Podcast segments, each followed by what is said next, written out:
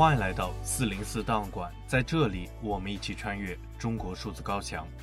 CDD 报告会本周关注：一、中国政治犯家属写给狱中亲人的情书；二、当代中国民族主义的载体以及共犯关系，以新疆的汉人社会为例；三、滕彪采访陈建明，全球视野下的中国公民社会。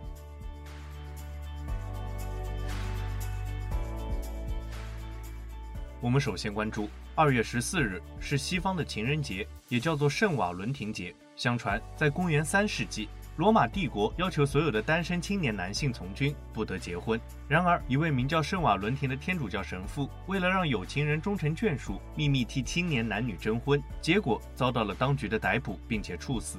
然而，在二十一世纪的中国大陆和香港，被关押的良心犯和政治犯们，却依然面临着有情人无法团聚的悲剧。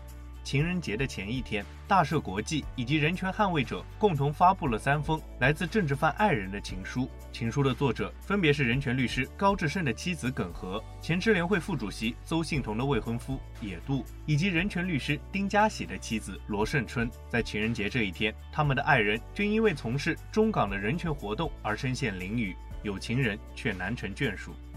中国著名人权律师高志胜。自二零一七年八月从中国陕西省榆林市的家中被带走以后，没有任何关于他下落的信息，一直处于失踪的状态。中国当局对于高志胜采取了不审不判的态度，也对其亲属的追问不做任何的回答与解释，更对于国际社会的关注和抗议完全置之不理。目前，高志胜被秘密关押的地点不详，生死不明。他的妻子耿和写给他的信如下：“亲爱的志胜，你还好吗？在冬日。”中国的北方寒冷肃杀，我总是担心你的身体。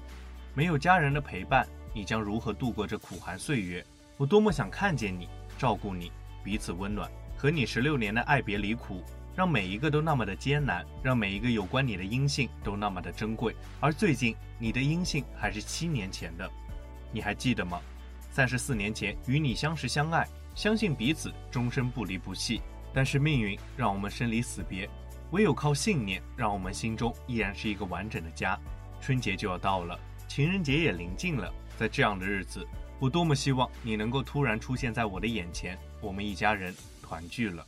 志胜，所有这些苦难，最终让我们成为这个世界上最坚强的家庭。我和孩子会勇敢坚强下去，直到你回家的那一天。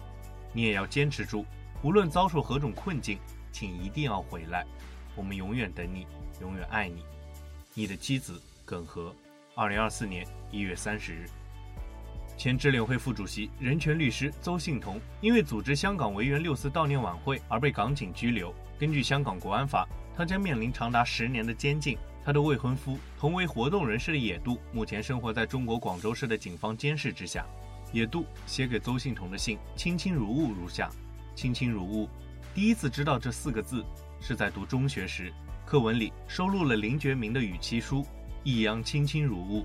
亲爱的你，我将离开你，革命去了。年纪尚幼的那时，理解不了遍地青山、满街狼犬的专制时代是什么样子，需要毅然决然地告别所爱的人去反抗。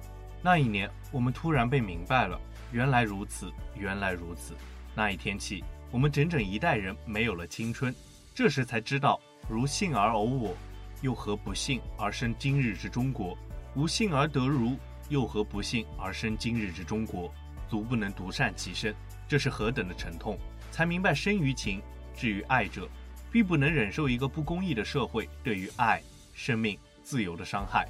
那一滴泪比这个世界更加沉重。觉民先生及先辈们深知，挺身而出争取自由，只是一代人付出代价，而甘于被奴役，却是无数代付出代价。而见字如面，现在也无比的艰难。在安徒生的世界里，新装除了艺人，全世界都看不见；现实世界里，情人的情书除了艺人，全世界都看得见。在这个比冬天更加萧杀的极端时候，我的阳光依然要挣扎着穿过高墙，照亮你昏暗的牢房。野渡，人权律师金家喜，二零二三年被判有颠覆国家政权罪，遭到判处十二年有期徒刑。他在拘留期间遭到了酷刑以及其他虐待。丁家喜的妻子罗胜春，直到二零二四年二月才得知他目前的下落。罗胜春写给丁家喜的信如下：亲爱的家喜，已经不知道第几次给你写不知何时才能到达你手中的信了。从你二零一九年十二月二十六日第二次被抓现在，实体的书信编号是第六十封。但是在这六十封信中间，还有无数我想写给你却忙到没有时间给你写的信。每周日从教会回到家，总是最想和你写信的时候，就像今天，因为每次去教会都会忍不住想你坐在我身边的样子。每次牧师的讲道说到我心坎上有触动的时候，我都会问：“亲爱的嘉喜，你没有同感吗？”自从受洗以后，我总是想问你的信仰究竟是什么。真是遗憾，在你被抓之前，我们俩没有花时间交流这一个问题。今天的布道讲的是如何倾听和应答神的呼召，完成神交予的使命要经历多少的磨难和曲折，给了我很贴心的鼓励。过去的一个月又结识了很多新朋友，大部分是年轻人。有的和我们的女儿同龄，和他们在一起可以交流很多的事情，很开心。今天就和他们一起讨论了女性权利方面的一个重要议题，让我的视野开阔了很多。每天提醒自己快乐是我们成功的重要前提。还记得你说的“快快乐乐做公民”。为了让家人不被国安骚扰，我不会叫家里的人去探望你了，所以写信成了我判断你是否安好的唯一标准。等你来信，求主看护保护你。愿你健康平安，深爱你的胜春。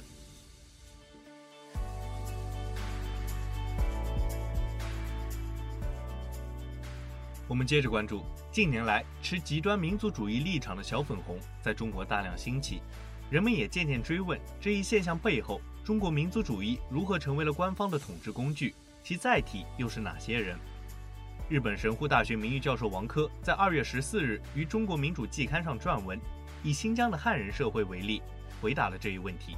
文章开头，作者引用了一段对于新疆边城小镇当地汉人的采访。这座小镇位于新疆塔什库尔干塔吉克自治县，下称塔县内。大部分汉人都是一九七零年以后的移民，然而他们却充斥着强烈的中国民族主义。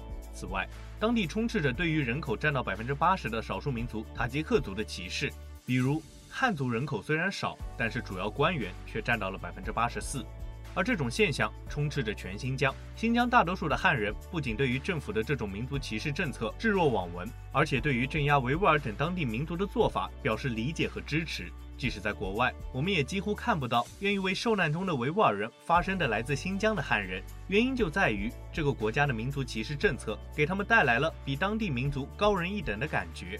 让他们在当地感受到了自己才是国家主人公的心态有关。然而，作者表示，实际上新疆的汉人大多数是中国社会的边缘人，他们的经济条件要低于内地汉人社会，更不用说远低于沿海居民。这种国家主人公心态只能产生于与其他民族集团对峙的社会状态中，而不可能出现在新疆的汉人社会与内地的汉人社会之间。由此，他认为正是这样一群与其他人之间存在着明显差距、明确意识到自己处于社会边缘的人群，才是当代中国民族主义的载体。比如，在塔县的这个例子中，由于当地自然环境恶劣、经济落后，因此，但凡有能力在其他地区找到更加体面工作的汉人，一般都会很快的离开这里。在某种意义上，生活在塔县这个中国边缘地区的汉族人，无疑是一个处于中国社会最边缘的人群。然而，这里的汉人却口口声声说中国要收拾美国，说中国有四亿我们这样的退役军人。作者通过新疆汉人以及其他的例子表示，民族主义的魔力在于可以对于并不高尚的个人欲望和行为进行合法化。他认为，正是通过造就像生活在塔县的汉人这样一群与其他人之间存在着明显的经济隔差。因此，能够清楚意识到自己处于社会边缘的人群，中共政权造就出了当代中国民族主义的载体。他还引用了汉娜·阿伦特的研究，表示，在一个社会构造发生剧烈变化的时代，被边缘化的人更热衷于民族主义，在世界近代史上是一个很普遍的现象。汉娜·阿伦特在《极权主义的起源》一书中提到了一个群体，叫做 “mob”，中文翻译多为暴民。但是作者认为这一翻译实际上并不准确，更确切地说，mob 就是一种社会边缘人，因为议会里没有他们的代表，所以他们反对议会民主制度。而该群体有三大特点：崇拜强人，采用占主导地位阶级的意识形态和价值观，甚至不惜通过扭曲的方式，以及热衷民族主义。最后，作者认为，中国的小粉红和极端民族主义者满足上述全部特点，社会边缘人都希望找到一个能让他们摆脱自己自卑感以及确认自我存在价值的渠道和空间。而正是这种发自内心的渴望，让社会边缘人群自然而然地成为了中国民族主义的载体。因为在没有游行集会、罢工罢课的自由，没有思想自由，更没有批评政府权力的中国。只有民族主义的领域才被政府允许用作宣泄个人情绪的公共空间。因此，我们看到发生在大城市的反美、反日、民族主义狂潮中，表现最为狂热的，就是那些没有到过美国、日本、根本不了解美国和日本的农民工，以及出身寒门的外地大学生们。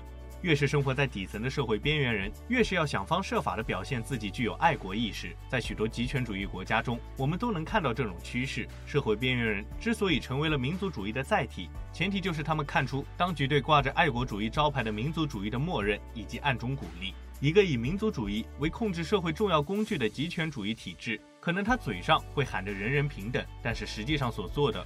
必然是通过建立以及保持各种制造社会不平等的制度，比如城乡二元化，持续生产出社会边缘人群，即民族主义的载体。换言之，一个以民族主义为控制社会重要工具的极权主义体制，是不可能真正致力于实现社会平等，不可能接受民主、自由、法治和人权等普世价值的。我们最后关注，陈建民是香港著名学者和活动家。二零一四年，香港社会运动占中三子之一，现为台湾国立政治大学社会学系客座教授。对于民主转型理论、中国民主化和新自由主义，以及全球化如何影响中国政治版图等议题，有着深刻的研究。在二零二四年第一季的《中国民主季刊》上，《中国民主季刊》副主编、纽约城市大学客座教授滕彪博士就这些问题对于陈建明博士进行了访谈。中国数字时代部分摘录如下。西方对中国的 engagement 接触政策背后也是相信现代化理论及经济发展最终会导致民主化。对，和中国做生意、进行更多的文化交流等，一定促进了社会结构以及文化改变，然后出现了政治上的变革。这是现代化理论影响到外交和贸易的一个非常重要的大背景。克林顿等很多西方领袖就是这样去做的。可是，这种理论没有看到的是后发展国家经历的整个发展环境。和以前十八世纪、十九世纪资本主义刚开始发展时候已经非常不同了。那时候完全是市场经济，不是靠政府。直至要打开东方国家贸易大门，政府才介入搞殖民主义。但在国内，基本上是靠资本家通过市场发展资本主义。但是后发展国家的经验不是这样的，他面对的是成熟的资本主义国家构成的全球竞争，因此他们更依靠政府的协助来推动经济发展，所以才有了所谓的发展型国家这一讲法。包括韩国、台湾等，政府会积极的以开发土地、税务优惠、培育人才等支持产业发展，甚至实行贸易保护。在金融方面，香港虽是全球最自由的经济体系，但是在1998年金融风暴时，连香港政府都要直接介入股票以及外汇市场，与索罗斯的对冲基金对赌。政府扮演的经济角色越来越重，因为要更加有效地应对全球化瞬息万变的大环境，导致权力更加集中在行政部门而非立法部门。同理，中国的经济发展和西方资本主义的历史经验非常不同。在中国经济改革初期，Victor Nei 提出了市场转型理论，认为中国会走市场带动的方向，企业家会比干部赚更多的钱。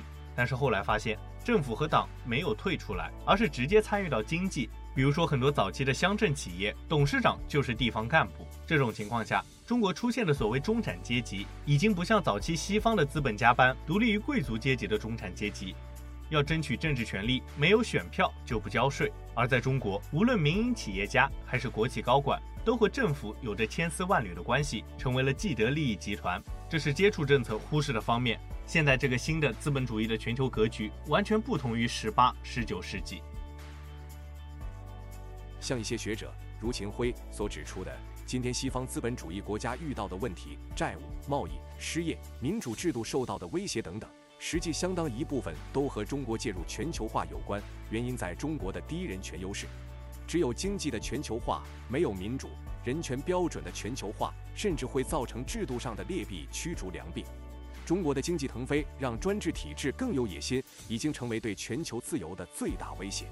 您如何看待威权主义的回潮呢？民主国家在经济上对独裁国家越来越依赖，您从香港到台湾应该有非常切身的感受。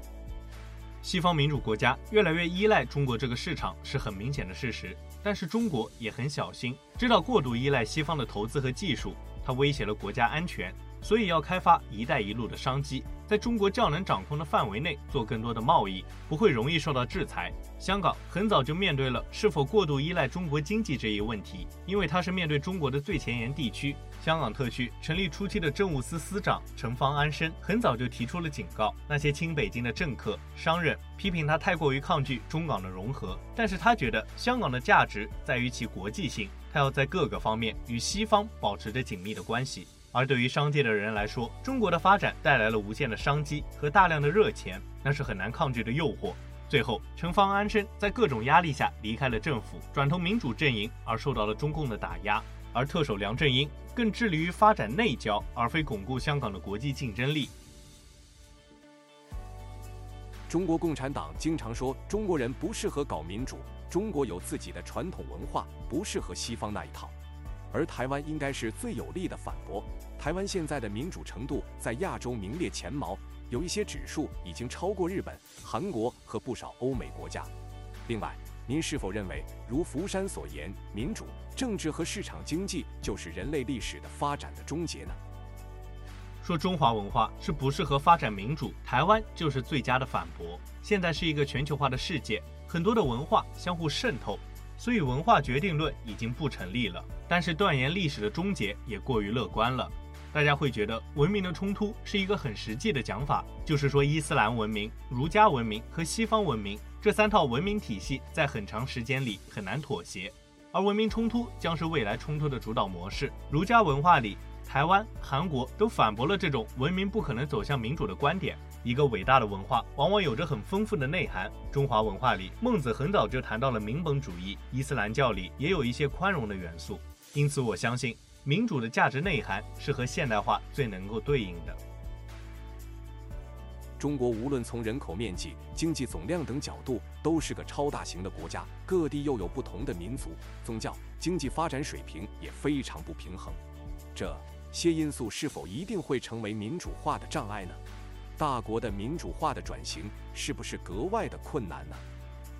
我觉得大国相对于小国来讲，面对的问题会更多，会出现更加多元的民族、宗教、语言的问题，而通过民主的手段去整合的时候，会有很大的困难。所以不单是大小的问题，更是如何处理多元的问题。民主实际上也可以处理一个大国多元文化、多元种族的问题。二战以后，民主理论有许多的反思。二战之前，很多所谓国家其实只是众多部落的凑合，殖民者用武力把他们圈在一起，在战后变成了一个国家。不同的部落不单是语言、种族、文化不同，甚至彼此之间有许多的矛盾。殖民者退出以后，这些问题便浮现了出来，例如印度和巴基斯坦的分裂。非洲亦有许多前殖民地国家出现分裂主义，甚至内战。美国采取的联邦制，允许不同的地方有文化的差异，地方高度自治，值得中国借鉴。中国的经济下滑或经济危机，会不会在中国产生社会危机和政治危机呢？会不会给中国的民主化带来更多的不确定性，或者说更多的机会？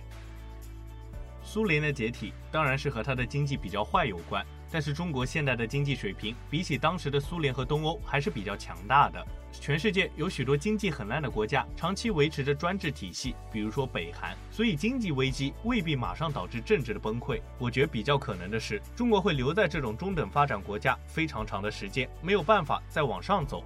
它出现的是溃败，而不是一下子的崩溃。我们能看到民众的政治力量是非常弱的，虽然有很多不满，但是没有办法组织起来。看看白纸运动，几天以内你没有产生出一个很大的政治力量去动摇这个政权的话，就没有办法维持下去。而互联网也控制的比较严密，党内的改革派都被扼杀了。所以，中国在民主化之前比较能够做的，包括市场经济、公民社会，最起码的法治，这些也应该是我们所努力去做的。以上就是本次报告会关注的全部内容。中国数字时代 CDT 致力于记录和传播中文互联网上被审查的信息，以及人们与审查对抗的努力。欢迎大家通过电报、Telegram 平台向我们投稿，为记录和对抗中国网络审查做出你的贡献。投稿地址请见文字简介。阅读更多内容，请访问我们的网站 CDD dot MEDIA。